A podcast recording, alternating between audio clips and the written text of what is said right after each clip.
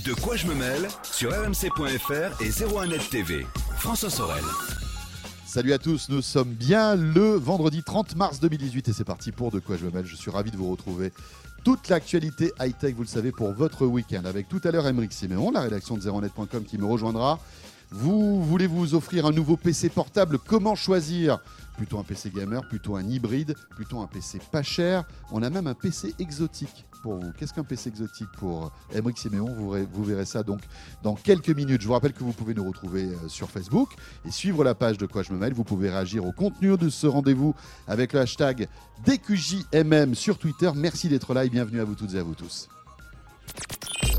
De quoi je me mêle sur rmc.fr et 01net TV. Et pour débuter, on décrypte l'actualité high-tech de cette semaine. On décrypte, c'est pas facile à dire. Euh, nous accueillons Eric Le Bourlou. Bonjour Eric. Bonjour. Le rédacteur en chef de 01net.com. Et euh, cette semaine, c'est Emmanuel Paquette qui est là. Bonjour Emmanuel. Bonjour François. Journaliste à l'Express qui va nous annoncer quelques petites nouveautés concernant l'Express dans quelques instants. C'est ça hein? Oui, exactement. hein? Ouais. Et puis on va découvrir aussi Elliot Alderson. Ouais. Eric. Alors, euh, on le connaît, on en a parlé dans De quoi je me il y a quelques parlé il y a quelques semaines, ouais. Voilà, euh, ce, ce monsieur a la fâcheuse manie de perturber les constructeurs de smartphones chinois. On va vous expliquer tout ça dans quelques instants. Mais pour débuter l'actu de cette semaine, euh, deux gros chapitres.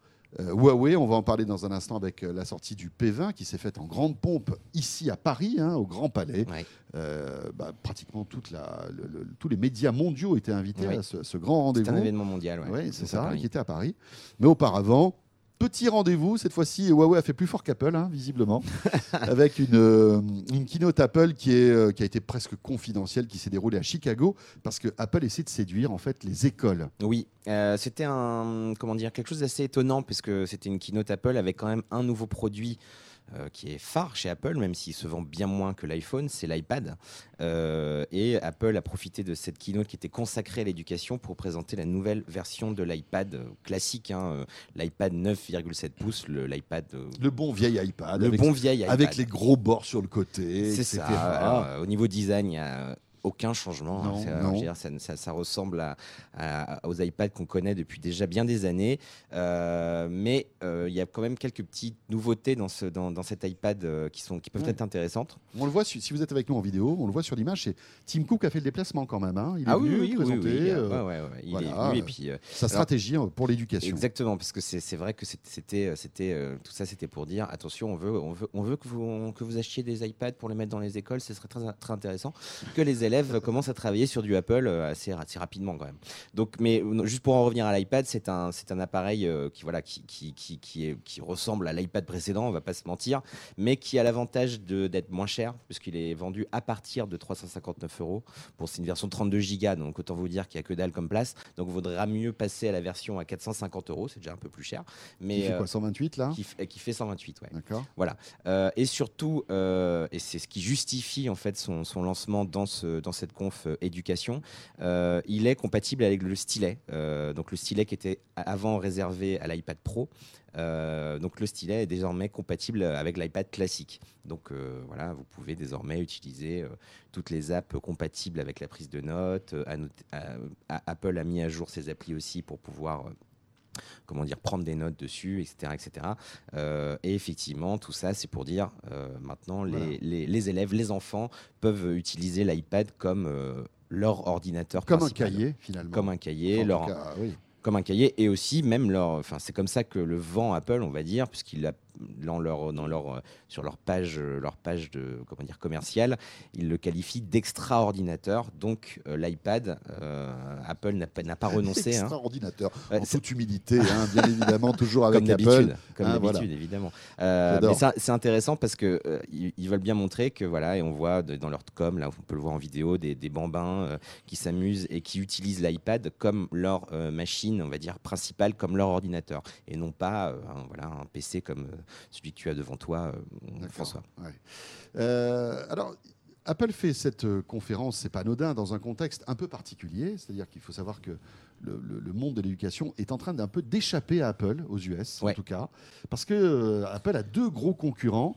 Mm. qui sont en train de lui mettre un petit peu la fessée. Oui, euh, en fait, c'est pas la première fois qu'Apple essaye de. Enfin, Apple était très fort sur le marché de l'éducation Oui. il y a, il y a- il y a Mais à quelques années. À l'époque de Steve Jobs, on va dire. Voilà. hein, euh, parce que mais c'était vraiment dans la- volonté de Steve Jobs aussi, hein, de pousser tout ce qui était éducation euh, à l'époque avec Apple, mais aussi avec Next quand il avait Tout créé à fait. cette boîte. euh, Euh, mais, mais, mais effectivement, il est, Apple est très concurrencé un peu par Microsoft, qui a effectivement, avec notamment Surface, l'écriture manuscrite qu'ils ont mis en place depuis déjà plus longtemps qu'Apple, en fait. donc Microsoft, en fait, leur taille des croupières, et surtout Google, Google qui cartonne dans ce, ce marché-là euh, aux États-Unis avec euh, des machines pas chères, efficaces et en fait très pratiques parce qu'on peut rien installer dessus. Euh, ce sont les Chromebooks. En fait, les Chromebooks dont on connaît pas, qui ne marchent pas vraiment en. France, c'est pas des machines qui vrai. cartonnent en France. Euh, aux États-Unis, c'est un, c'est un vrai carton dans les milieux d'éducation justement parce que c'est facile à manager, c'est facile pour un prof de, de- on va dire, de- de- d'utiliser des outils tout Ouais. faits, préparés web pour en fait distribuer des devoirs, Mhm. etc., etc. Donc ça, c'est- vrai que les Chromebooks sont, euh, voilà, vraiment des machines euh, qui cartonnent. Et ce qui est intéressant, c'est de voir que justement le prix de l'iPad, euh, qui est très ras des pâquerettes pour un, pour un produit Apple, est clairement fait aussi pour essayer d'aller attaquer ces Chromebooks, qui sont évidemment des machines vraiment pas chères.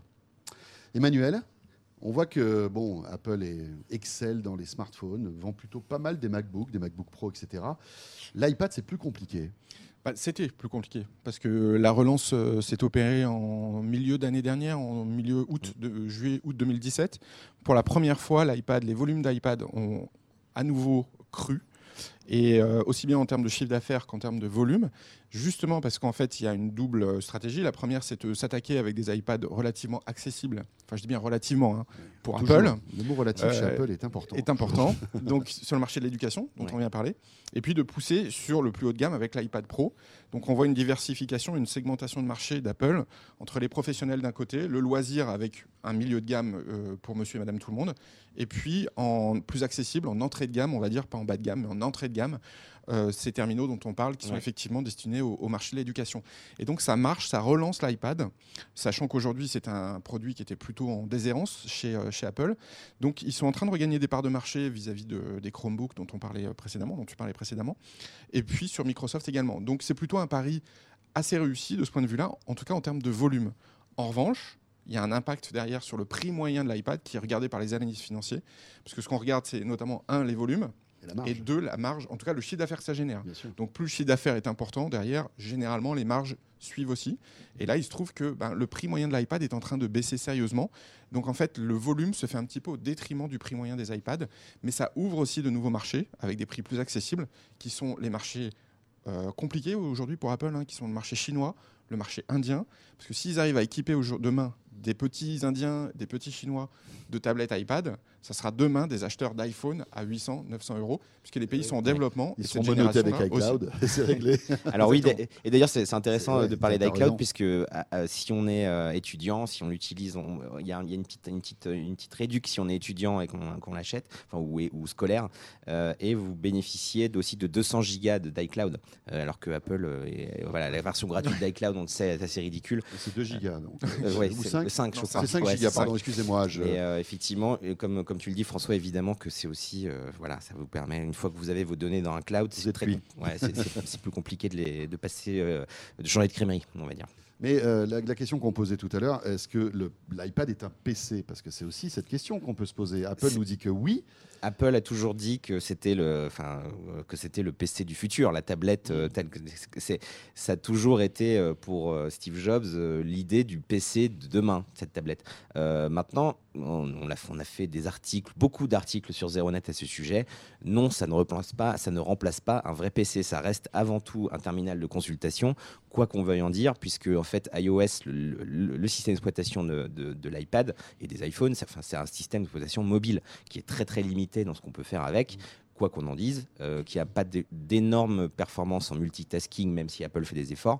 Donc non, ce n'est pas un vrai PC, mais en vrai, pour la, on va dire pour la, pour la, pour la plupart des gens euh, qui ont besoin d'une machine pour, pour consulter essentiellement, pour, euh, on va dire, faire un petit peu de productivité, Ouais. mais pas, pas tant que ça, ça, ça peut effectivement, on a des gens à la rédaction nous qui, qui commencent à utiliser ça même pour, euh, voilà, pour, pour travailler maintenant. Moi j'ai euh, tenté, mais je- au bout d'un moment j'ai craqué quoi. Je, je suis revenu à un PC parce que c'est vrai que le confort d'un vrai clavier d'un PC.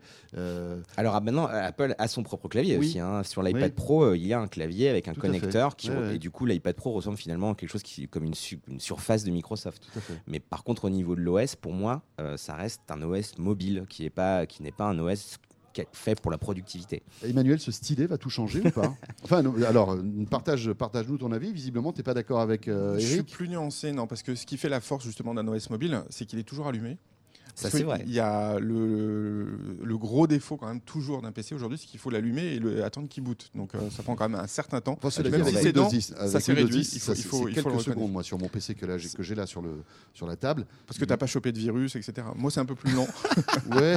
Mais parce que tu es sous Windows XP à l'Express. Non, c'est pas ça. si c'est vrai en plus. Ah, c'est pour ça. Presque. Non, non, presque. Non, j'exagère. J'ai passé à j'exagère. Windows 7 euh, Non, non. le mois dernier, donc c'est Exactement. Pas du tout. Mais Non. bon, On plaisante, hein, Non, bien bien sûr, évidemment. on a beaucoup de moyens chez nous. donc, euh.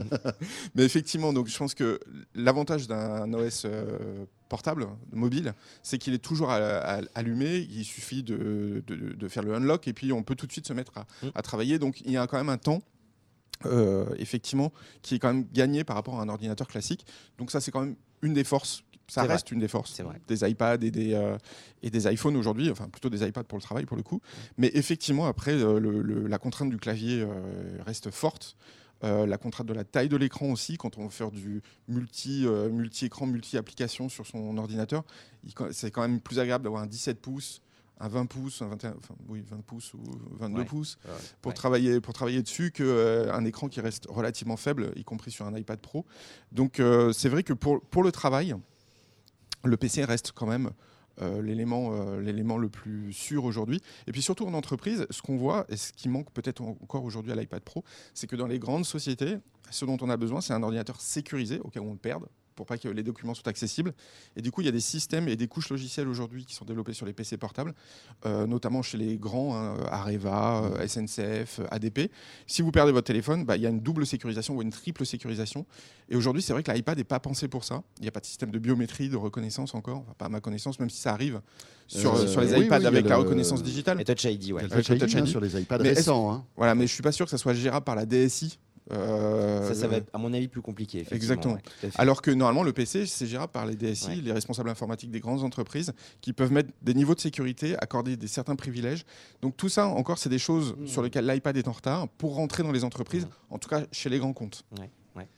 À suivre, donc, on verra bien si euh, Apple réussit son pari de l'éducation avec, euh, avec ses iPads. Ouais. Hein, euh, alors qu'on murmure qu'un nouveau MacBook Air pourrait sortir aussi dans les, dans les semaines ou les mois Oui, qui viennent. effectivement, Hein, euh, on- c'est- on verra, ça, euh, ça va sans doute sortir. C'est d'ailleurs intéressant de voir euh, comment Apple va positionner ses Mac et notamment ce MacBook Air qui serait la machine pas chère d'Apple face à ces- face à cet extra ordinateur entre guillemets euh, qui, euh, qu'ils essayent de nous vendre. Extraordinaire. Non, c'était quoi? Extraordinateur. Extra ordinateur. Ah ouais. C'est-à-dire qu'il faut s'acheter quand même un ordinateur chez Apple pour avoir l'extra aussi. hein. Eh oui.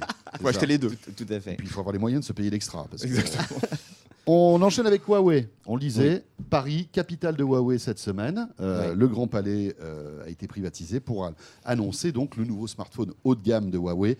Huawei, ça, ne- Huawei, ça ne rigole plus aujourd'hui. Non. Ils font des événements d'envergure mondiale qui euh, sont tout autant réussis et riches que ceux de Samsung.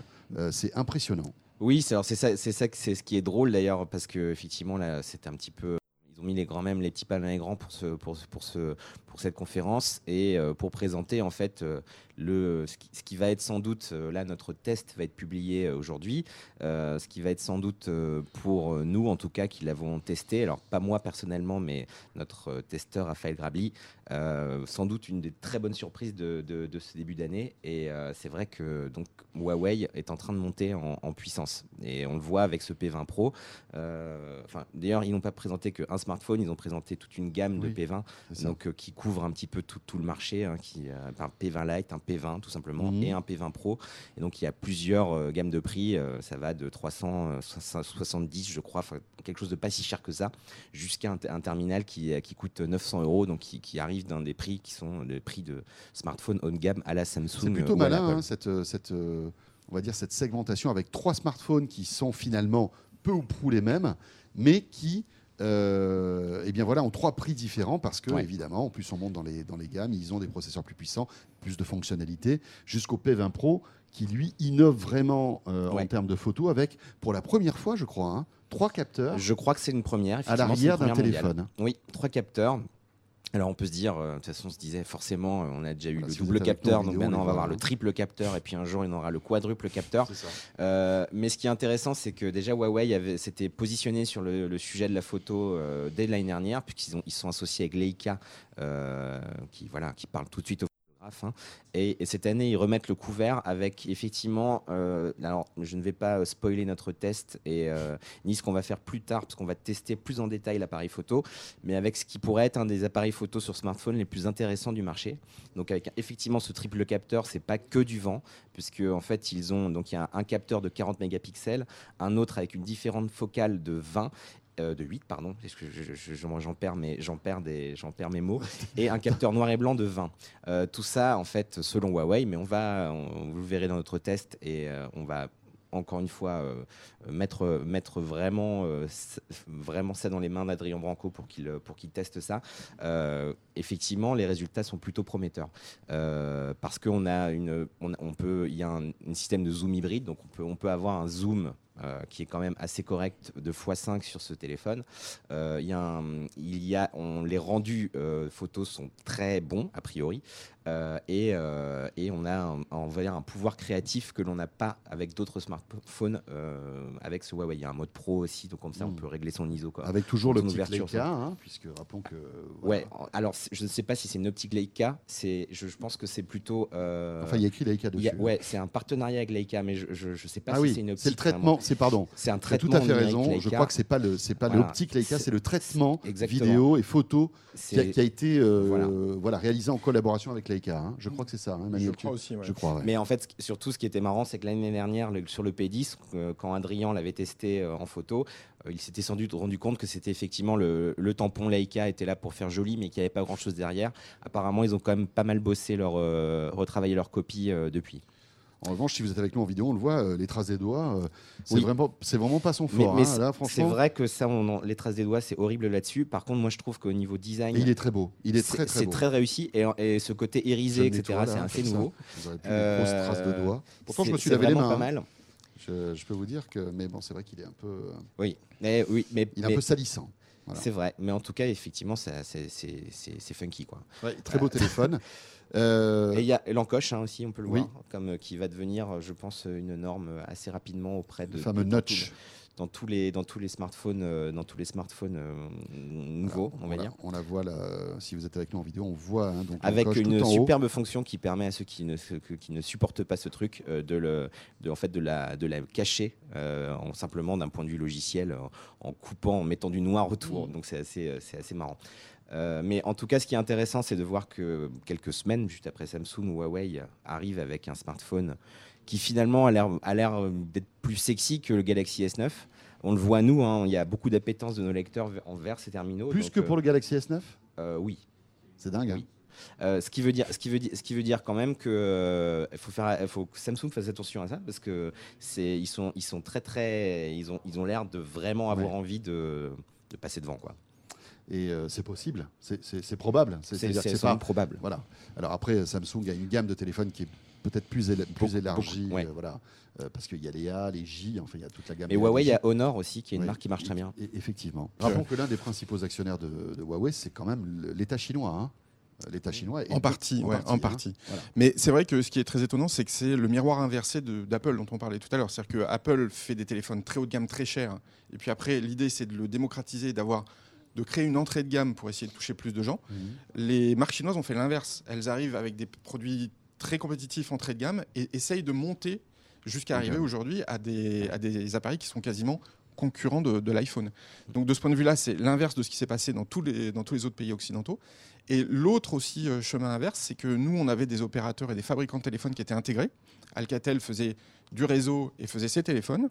Nokia faisait du réseau et ses téléphones. Et puis ce qui s'est passé en Europe, eh ben, ça s'est splitté. C'est-à-dire que d'un côté, la partie réseau était cotée en bourse et la partie terminaux a été cotée en bourse, vendue, revendue. Et aujourd'hui, elles existent quasiment plus.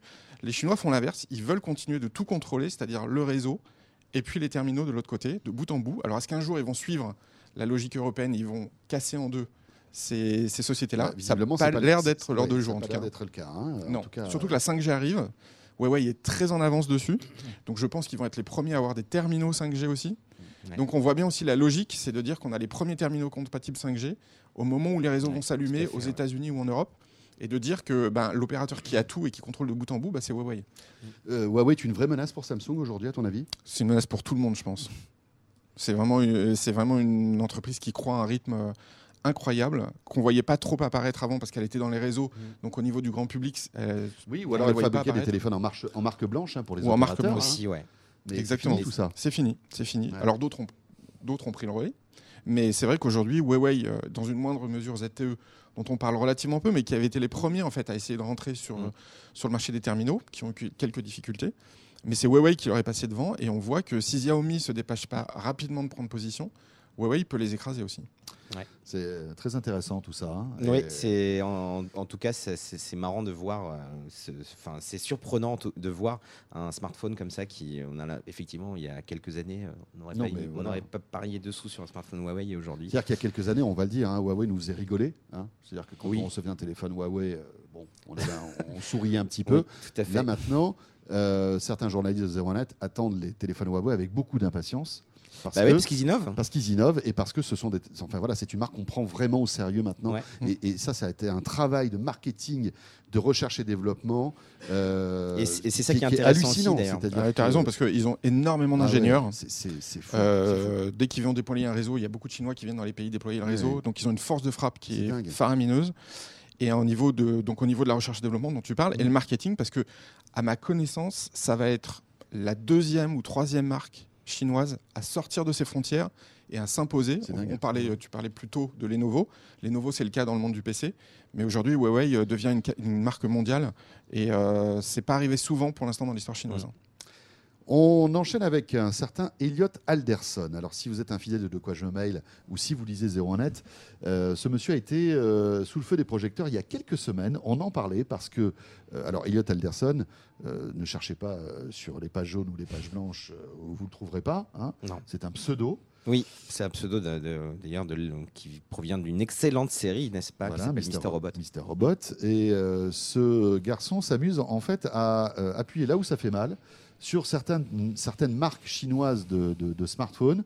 Euh, et il s'est rendu compte que certains constructeurs de smartphones envoyaient des données personnelles sans qu'on le, sans qu'on soit au courant, à notre insu, en Ouais. quelque sorte. Et il, a, il a commencé par ça, mais Emmanuel le dira. Maintenant, il a, il a passé un level, j'ai l'impression. Voilà. Mais, Mais, mais, c'est comme ça qu'on l'a connu en fait. Oui, oui, oui, euh, effectivement, il a notamment beaucoup attaqué euh, OnePlus, hein, euh, la marque chinoise, hein, on en parle, euh, une, marque, une autre marque chinoise de smartphone qui, qui se débrouille pas mal. Oui, oui, qui est très prometteuse. et effectivement, il, a, il avait effectivement pointé du doigt en analysant, en analysant le, on va dire, les flux de données euh, qui sortent d'un téléphone. euh, en fait, il avait pointé du doigt le fait qu'il y a des données qui partaient en Chine euh, sur les téléphones OnePlus et pas que les téléphones OnePlus, même les téléphones Wiko.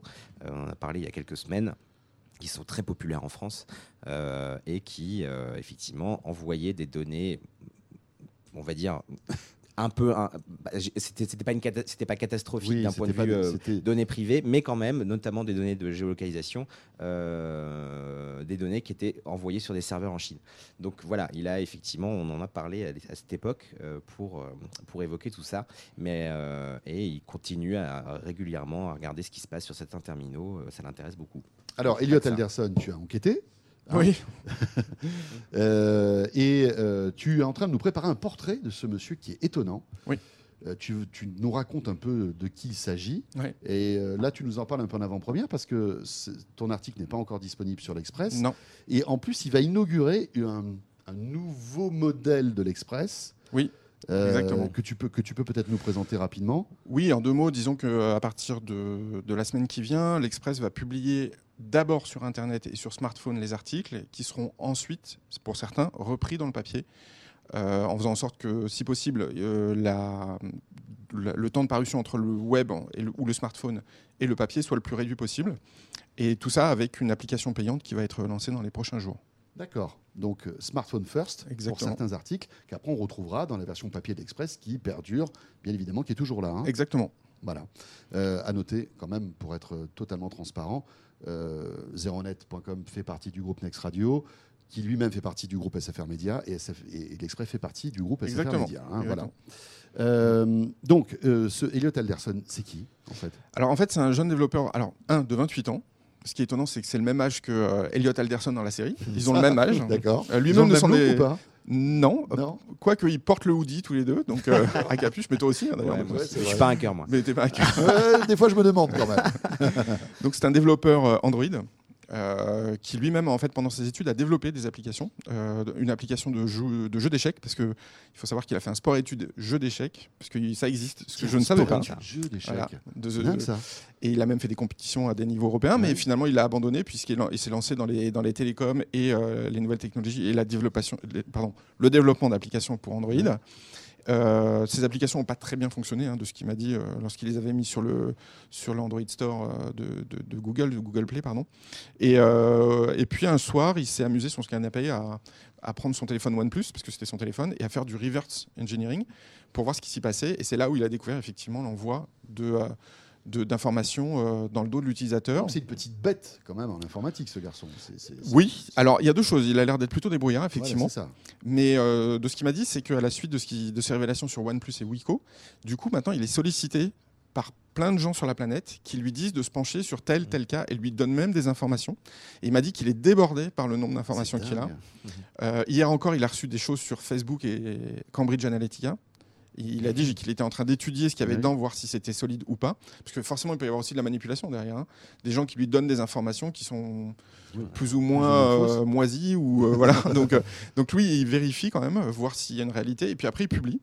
Euh, et là, il m'a dit qu'il était totalement débordé euh, parce qu'il fait ça le soir. hein. Il faut savoir qu'en journée, il a un travail, ce monsieur par ailleurs. hein, donc il développe. euh, Donc, est- il est développeur le jour développeur Android, consultant Android ou voilà. Voilà. Et le et jour. hacker la nuit. Et à cœur la nuit, exactement. il met ses habits d'Eliot Alderson et il y va. Et alors, c'est dingue parce qu'il est français. Il est français, il habite à Toulouse. Sa société s'appelle F Society, qui veut dire Fuck Society. Donc je ne sais pas Eh si oui. je traduirai en français, mais c'est c'est le groupe On a de déjà une hackers. petite idée. Voilà. Et c'est le groupe de hackers dans Mr Robot qui s'attaque à Evil Corp hein, dans les premiers épisodes Exactement. en tout cas. Excellente série Mister Bot qu'on vous invite à, à regarder si vous êtes un Ouais. petit geek. Vous allez Exactement. vous régaler. Et qui, et qui, pour une fois, euh, respecte, Ouais. euh, respecte vraiment C'est ce qu'est le, Mm. qu'est le hacking. Euh, Exactement. C'est ça qui est Ouais. intéressant Ouais. cette série. Oui, oui, c'est pas romancé. C'est pas romancé, mais Euh, et là, en fait, il s'est fait, euh, remarquer euh, une nouvelle fois cette semaine, puisqu'il a montré que l'application du Premier ministre indien, donc pour suivre les déplacements du Premier ministre, son actualité, etc., qui a été téléchargée 5 millions de fois en Inde, envoyait aussi des informations personnelles à une société américaine à l'insu des utilisateurs de cette application. Donc l'opposition indienne s'est engouffrée dans la brèche, a demandé une explication au Parlement à New Delhi. Tout ça grâce à, ou à cause d'un petit hacker toulousain de 28 ans.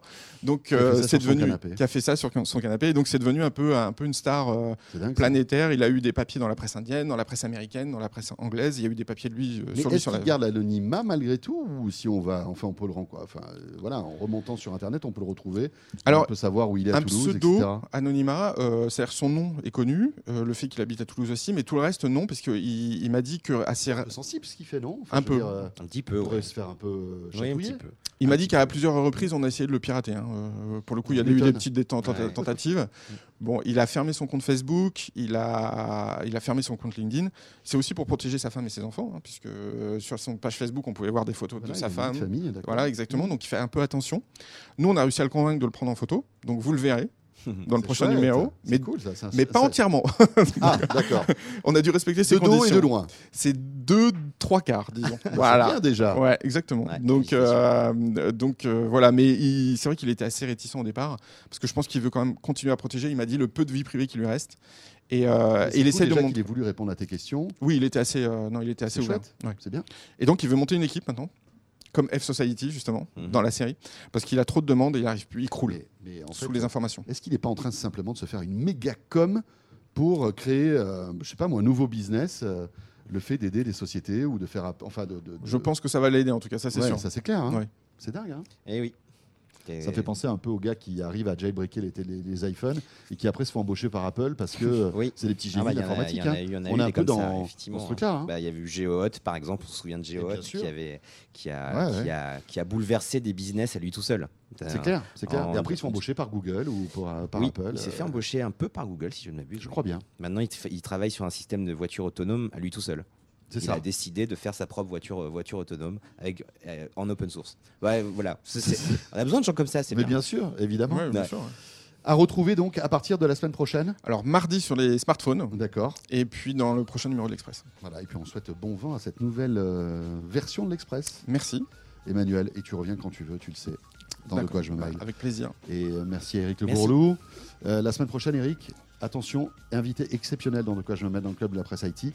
On recevra euh, quelqu'un qui, euh, dont tout le monde parle actuellement. Il s'agit de Luc Julia. Il est plutôt discret euh, pour ce qui est des interviews et il sera avec nous. Luc Julia, c'est tout simplement l'une des têtes pensantes de, euh, des objets connectés et de l'intelligence artificielle en France. Eh oui. Et il sera avec nous pour nous expliquer la nouvelle mission que le gouvernement lui a confiée et que Samsung lui a confiée, puisque ça va être le patron en fait euh, d'une entité que Samsung est en train de monter pour euh, en fait avancer sur l'intelligence artificielle ici en France à Paris.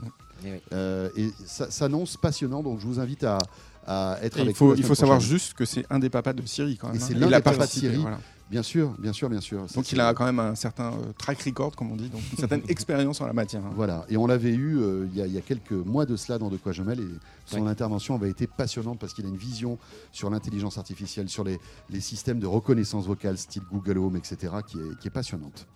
Ce sera la semaine prochaine dans De quoi je me mêle. Merci beaucoup à tous les deux. Merci. Et vous, restez, et vous restez avec nous, De quoi je me mêle. La suite dans un instant avec Émeric Siméon, et on va parler des meilleurs PC portables du moment. À tout de suite. De quoi je me mêle sur rmc.fr et 01net TV. François Sorel. C'est de quoi je me mêle et en ce 30 mars 2018, on va se poser la question suivante, les amis. Comment choisir son PC portable Euh, Que ce soit simplement pour surfer sur Internet ou regarder YouTube, que ce soit pour jouer, si vous voulez peut-être un PC un petit peu plus, euh, on va dire, polyvalent, qui se torde dans tous les sens, qui soit tactile.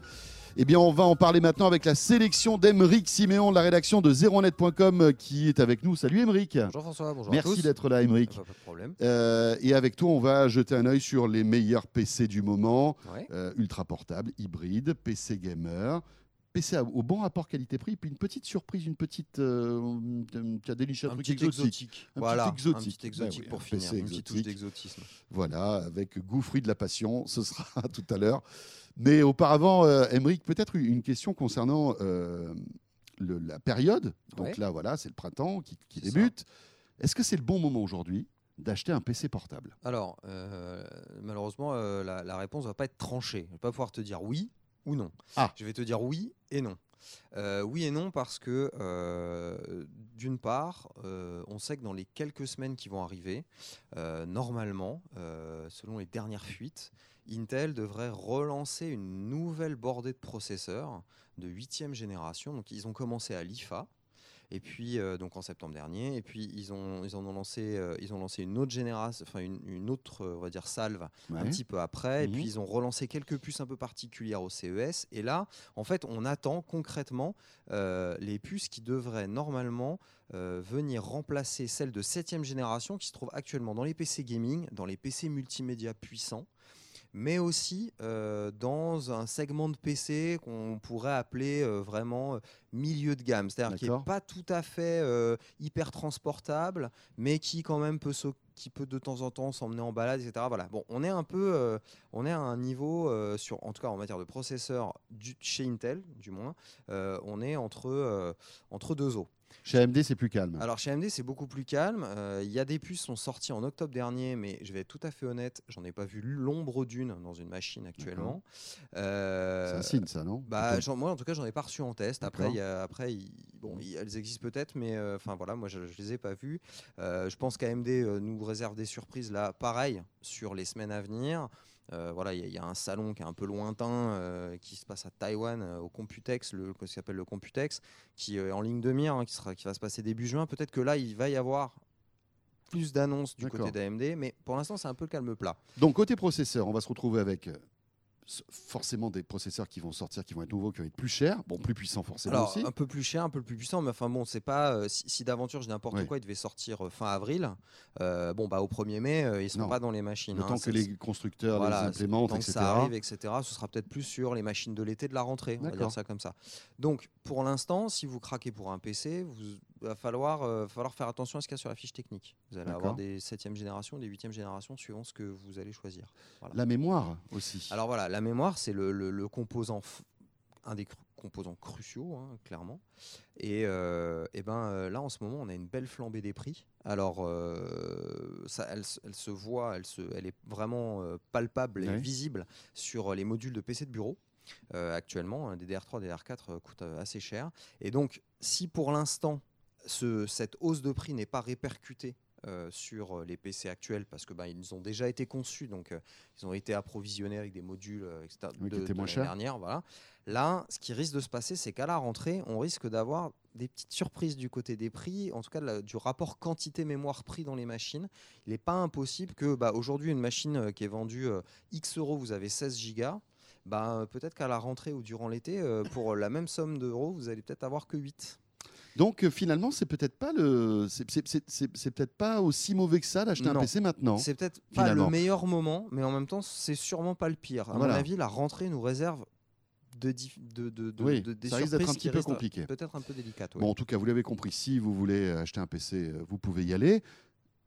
On rentre dans les détails, Emmerich, avec ton top 5 et on va commencer par les ultra portables Ouais, et une star. Tout le monde aime ce PC ici à la rédaction de c'est 01net. ça. Et d'ailleurs, Tout le monde veut l'acheter. Euh, tout le monde euh, là on a acheté des générations précédentes hein, on a réussi euh, on a réussi à en vendre quelques-uns à nos collègues Euh, voilà alors c'est le Dell XPS 13 donc bon si vous nous suivez depuis un moment c'est un PC dont on a de cesse de parler parce qu'effectivement c'est un ultra portable qui un est euh, sans doute l'un des meilleurs du marché, on va va pas se mentir, euh, qui est à la fois euh, beau, très bien fini, taillé pour la bureautique nomade, le multimédia nomade, et la nouvelle version de 2018, donc, qui avait été annoncée au CES et qui est déjà en vente, a euh, l'avantage euh, d'avoir soit un écran Full HD, soit un écran 4K pour ceux qui aiment. Alors, Mhm. euh, bon, j'en reparlerai après. Ça n'a pas que des avantages et des inconvénients, la 4K. euh, Enfin, ça n'a pas que des avantages, pardon, la 4K sur ce type de machine.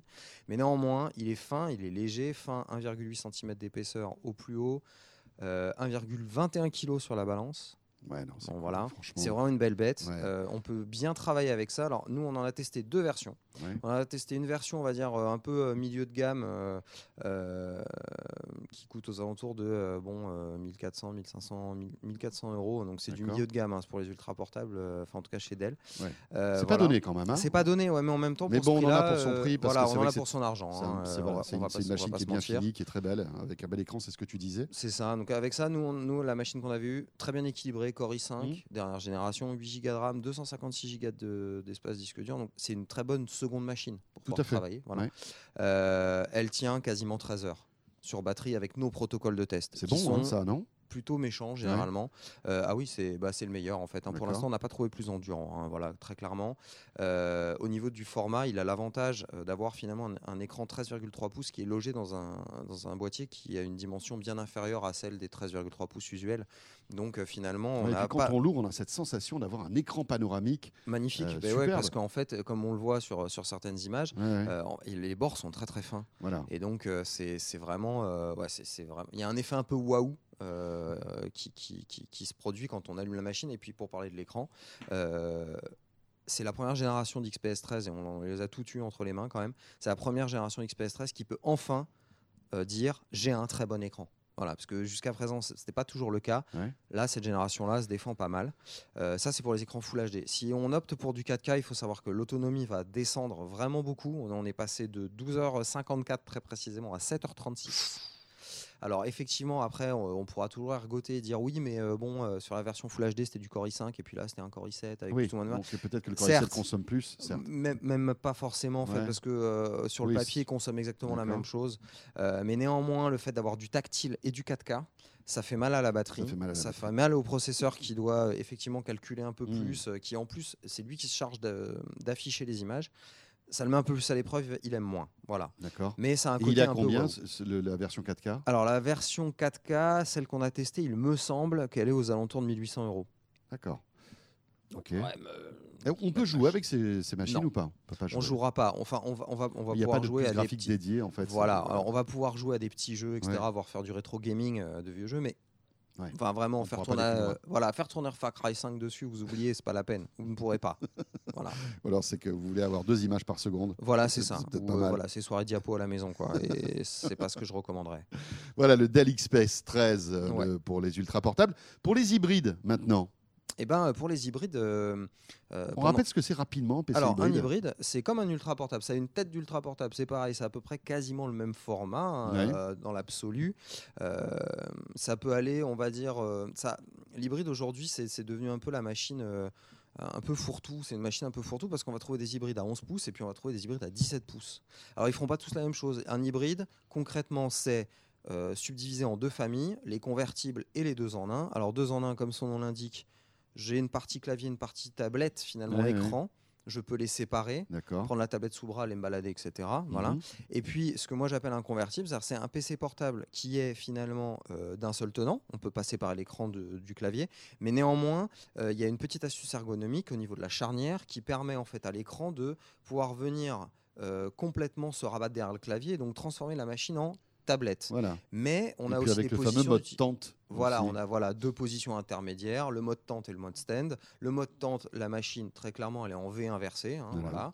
Et puis le mode stand, euh, on va dire que euh, le clavier sert de support, les touches du clavier sont face contre la table, Mhm. ou face contre le support, et en fait on a l'écran incliné vers soi. C'est- Ça peut être très pratique pour regarder par exemple une série euh, alors qu'on a les mains dans la vaisselle, la machine posée sur le bar, et puis on a les mains dans la vaisselle et on regarde une série ou une recette, enfin peu importe. Voilà. Alors ça c'est pour euh, l'hybride et tu nous as choisi le Lenovo Yoga 920. Voilà, alors pourquoi, euh, pourquoi celui-là Parce qu'aujourd'hui, c'est sans doute euh, le retour du roi, on va appeler ça comme ça, euh, petit clin d'œil au Seigneur des Anneaux, parce que le yoga, ça a été un des premiers convertibles euh, qui a existé sur le marché à la sortie Ouais. de Windows 8, qui a su évoluer, pas toujours très bien malheureusement, qui a connu pas mal d'écueils, qui a été fortement challengé par euh, la concurrence, mais le yoga 920 est peut-être l'hybride qui permet à Lenovo cette saison de revenir en force. Puisque eh bien, la- cette bête-là arrive à tenir une très très belle autonomie. quoi. Euh, c'est rare, on n'avait pas vu depuis un petit moment, elle tient neuf- plus de 9 heures, D'accord. et c'est assez dingue. C'est surtout une machine qui, euh, pro- qui a un format euh, 13,3 pouces, mais qui a un écran quasiment de 14 pouces. Et là aussi, pourquoi? Parce qu'on a des bords très fins. Donc en Mhm. fait, euh, ben, on arrive à mettre un peu plus de pixels euh, dans l'écran. Voilà. Donc le, Le- le Lenovo Yoga 920. voilà. Tu as Et- donné le prix? Alors, c'est la version qu'on a testée, 1600 euros. D'accord. Euh, on peut monter un peu plus haut euh, en prix, ça, ça peut monter Après, forcément. la- Core voilà. i7, plus ou moins de aussi la gigas de, config, de- etc. de SSD, etc. Du côté des portables aussi, euh, bah, il y a ceux qui sont faits pour les gamers. Ouais. Et là, tu nous as choisi un Asus. Ouais, j'ai choisi le Chimera. Alors, son vrai nom, c'est ROG G703VI. Mais on Mhm. l'appelle Chimera. Euh, alors c'est un sacré, c'est un sacré bébé. hein. Euh, là, euh, l'ultra Ah ouais. portable, vous oubliez. hein. C'est sûr que c'est pas le Dell XPS 13. Non, voilà, celui-là pour partir avec sous le bras en vacances, vous... non, va falloir le mettre dans une petite valise, un gros sac à dos. C'est vraiment un très beau jouet. Bon, là-dessus, on fait tout tourner. hein. Il y a une 1080, il y a un des derniers Core i7 7 génération overclocké et overclockable, c'est-à-dire Wow. que Asus l'a overclocké de mal. série. On peut avoir des, des vrais bons gains de performance suivant certains jeux. Hein. Euh, voilà, c'est c'est pas c'est pas forcément, euh, c'est pas Mhm. automatique, mais euh, voilà. Euh, Il y a 512 Go de SSD dans la version qu'on a testée, plus un disque dur. On peut en rajouter un peu si on en veut. Euh, la connectique est ultra complète. Euh, et surtout, l'avantage de cette machine-là, c'est qu'elle a un écran qui est rafraîchi à 144 Hz.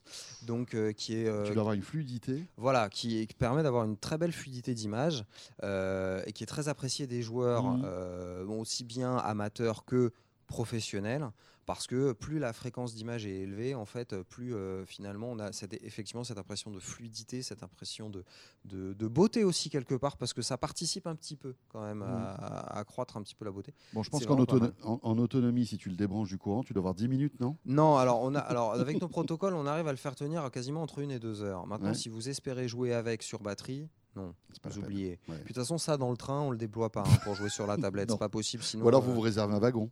Ouais, ou le carré à 4 Voilà, c'est ça. Et puis comme ça, euh, on n'en Vous êtes parle plus. tranquille, Voilà, c'est bon. C'est ça. Alors ça, c'est à partir de 2950 euros. Ouais. Et nous, la machine qu'on a testée, elle valait 3500 euros. Ouais, évidemment, Voilà, on est dans des qu'il faut, sphères, hein. bien sûr. Euh, mais ça peut clair. remplacer une machine de bureau, hein. Enfin, Oui, très tout à fait. clairement. hein. On peut connecter des écrans externes. hein, donc, parfait euh, pour le montage, enfin pour tout- Ah oui, toutes, non, les, toutes les- toutes les tâches qui sont lourdes en, C'est en ça, termes de que puissance de calcul. gaming. Mais bien après, entendu, les très gros logiciels, très gourmands Ouais. en ressources tournent bien sûr ouais, il y a sans du lourd derrière. Et puis on peut le faire évoluer. en plus. Voilà. Euh, de l'autre côté du spectre, euh, Oui. les PC euh, à pas cher, voilà. parce que bon, on a parlé euh, voilà, de config qui dépassait allègrement les 1000 euros. Mm. Est-ce qu'aujourd'hui, on peut avoir en dessous des 1000 euros des trucs sympas? Ouais, alors il y en a plein. hein. le, le- le- le cœur du marché aujourd'hui, euh, les PC, c'est euh, le prix moyen. Alors, je n'ai pas, j'ai pas les dernières tendances GFK, on les aura que la semaine prochaine. Euh, mais la tendance moyenne, c'est prix moyen d'un PC en ce moment, ça se négocie entre 600 et 700 euros le prix moyen à peu près. hein. c'est ce qu'achètent les, les consommateurs en ce moment. Euh, oui, il y en a plein, euh, de toutes les tailles, 14, 15, 17 pouces. Alors là, pour le coup, c'est vraiment la jungle. hein. Il y, y a vraiment énormément de références. Moi, j'ai choisi les Swift 3 d'Acer. Pourquoi? Parce que c'est des machines 14 pouces. Donc c'est un peu plus grand que du 13, un peu plus confortable.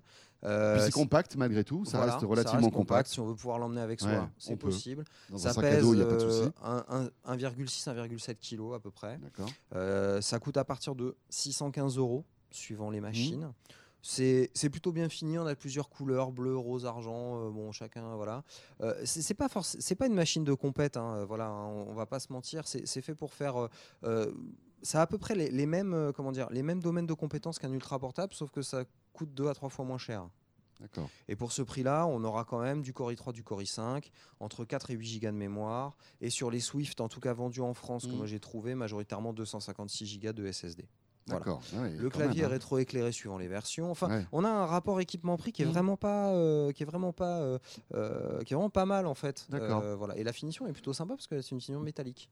Voilà. Il, a l'air plutôt joli. Hein. Ouais, et, euh, et pour, la, pour avoir eu l'occasion de l'approcher euh, Oui, lors oui. de quelques salons, euh, voilà, c'est plutôt pas mal. Et suivant les versions, on a même de l'écran Full HD IPS, ce qui est plutôt bien. Voilà.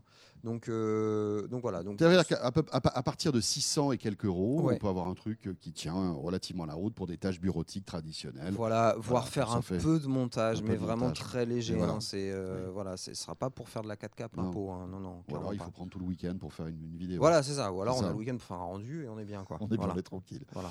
On termine avec le PC exotique. Alors le PC exotique pour Emmerich, c'est quoi? Alors le PC exotique pour Emmerich, c'est euh, le PC que euh, on peut pas s'acheter officiellement en France, euh, qui est d'une marque chinoise, qui adore copier euh, ou en tout cas s'inspirer très fortement, hein, à défaut de copier. par exemple d'un géant comme Apple, Ouais, pour pas voilà, le nommer, tout simplement, hein, voilà, ouais. et qui s'appelle Xiaomi. Ok. Voilà. Donc c'est un énorme, une énorme marque chinoise qu'on connaît majoritairement nous dans le monde du smartphone, Mhm. euh, surtout en France, qui, qui produit énormément d'appareils. Et Xiaomi euh, a une, euh, comment dire, un petit portfolio de PC qui s'appelle les Mi. Voilà, Mi, un peu comme ces téléphones, hein, parce que voilà, Mi Mix, les téléphones euh, Mhm. Xiaomi, Mi Mix, etc. Bon bah là c'est les Mi Notebook. Alors pour le coup, ce- celui que moi j'ai choisi, c'est le Mi Pro 15,6. Alors il ressemble on va pas se mentir, hein, il ressemble à un MacBook Pro D'accord. 15 pouces. Ouais. Voilà. Ce qu'il a pas, c'est la touch bar. Voilà. Mais sinon, euh, question finition, question look, etc. euh, bon, il lui manquerait presque la pomme. Et puis on y est quand même. Hein, on va vraiment pas se mentir. C'est une super machine. Mais c'est une super machine qu'on peut pas s'acheter officiellement dans nos contrées. Il va falloir la commander sur Internet via des intermédiaires. Alors bon, il y en a plein. Euh, on pourrait Qui sont sérieux, hein, malgré oui, tout. oui, qui Enfin, sont veux dire, sérieux. pas- Après, faut pas être trop pressé. hein, Ça, ça, peut mettre un petit peu de temps. hein, voilà, Et arriver. en termes de SAV, la garantie, c'est ça qui, euh, qui pose problème ou pas? Bah, moi, c'est ce que j'appelle un peu la, la garantie colis. C'est-à-dire qu'une fois qu'on a ouvert le colis, euh, si jamais on a un problème, alors je pense que certains intermédiaires, pour pleurer, quoi. bah, je pense que certains intermédiaires peuvent plus ou moins, euh, si euh, s'ils sont sérieux, faire un- Mm. pour le coup assurer un échange au moins. Mais bon, je, je, je vous le certifierai pas sur facture, ça c'est clair. Alors ça risque de changer parce qu'il faut savoir que Xiaomi est une marque donc chinoise qui Mm. va ouvrir une boutique, alors qui veut s'implanter en Europe et qui va fait. ouvrir une boutique à Paris voilà. cette année. Ouais, et peut-être qu'on aura donc la possibilité d'acheter de manière très officielle en fait ce produit. Mm, bah, alors peut-être. euh, néanmoins, euh, on a discuté un petit peu avant le début de l'émission. euh, moi, j'ai comme un doute quand même sur le fait que Xiaomi puisse vendre de façon tout à fait propre et, sans, sans problème des machines qui sont clairement inspirées d'autres Ouais. marques. Donc, en, en Europe, on n'aime pas ça. Aux États-Unis, on n'aime pas ça.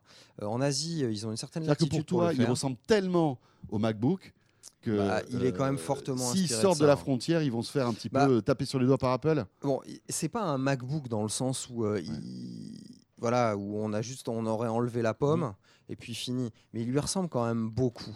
Et euh, j'ai un peu et on sait qu'Apple aime pas Mm. vraiment euh, quand on le copie, quand on le plagie. C'est pas quelque chose qu'il aime. Ils ont Euh, les avocats pour ça aussi. c'est ça. Donc après, peut-être qu'ils le laisseront Mmh. vivre, euh, sa petite vie de PC, etc., sans trop rien dire. Mais bon, c'est un PC, donc bon, en même temps, il marche Mmh. pas sous macOS, donc euh, finalement, c'est pas. Mais bon, c'est pas une question de brevet. On rappelle le prix. Alors, à partir de 9, à peu près 900 euros. Il faut juste savoir que si on commande cette machine-là, elle arrive en chinois Ah oui, avec un Windows chinois, avec un clavier chinois. Donc il va falloir passer euh, sous un Windows français. Donc ça c'est possible. Euh, Il y a de très très bons tutos euh, sur Mm. internet pour le faire. Euh, il faut bidouiller. Quoi. Il faut bidouiller, voilà. Il y a le clavier aussi qui est pas au nord, ça, enfin, voilà. qui est pas Il faut, français. faut savoir que c'est pas une machine vraiment plug and Ouais. play. Tu la sors arrive, pas, tu la branches et tu, tu commences bah, à. Non, voilà, enfin, elle va fonctionner, hein, mais enfin, sauf si vous êtes complètement bilingue chinois et là vous serez dans vos petits souliers. Euh, voilà, si c'est pas le cas, vous allez peut-être un peu galérer au départ, mais ça reste des super machines. Donc euh, ça mérite quand même de se pencher dessus quand on a envie un peu de bricoler. Merci, Voilà. Emric. Bah je t'en prie, François. Et bien voilà, Quand le top 5 de la rédaction de zeronet.com, le top 5 des PC portables du moment. Euh, Je crois qu'on a fait tout le tour un petit peu du marché. Emric Siméon, donc de la rédaction de Zeronet. Merci, Emric. Bah, je t'en prie, tous les tests sont à retrouver, sauf ceux du Swift. Ouais, Tous sur les Zeronet. tests des machines dont on a parlé voilà, sont, en, sont en ligne sur 01net.com. Ce de quoi je me mêle est terminé. Merci de nous avoir suivis. Bon week-end à vous toutes et à vous tous. C'est le week-end de Pâques. Profitez-en bien et on se retrouve la semaine prochaine avec un invité exceptionnel. Je vous le disais, Luc Julia sera là. Personnage formidable lié à l'intelligence artificielle aux objets connectés. Ça s'annonce passionnant. Je vous donne rendez-vous la semaine prochaine. À très vite. De quoi je me mêle? Sur rmc.fr et 01net TV.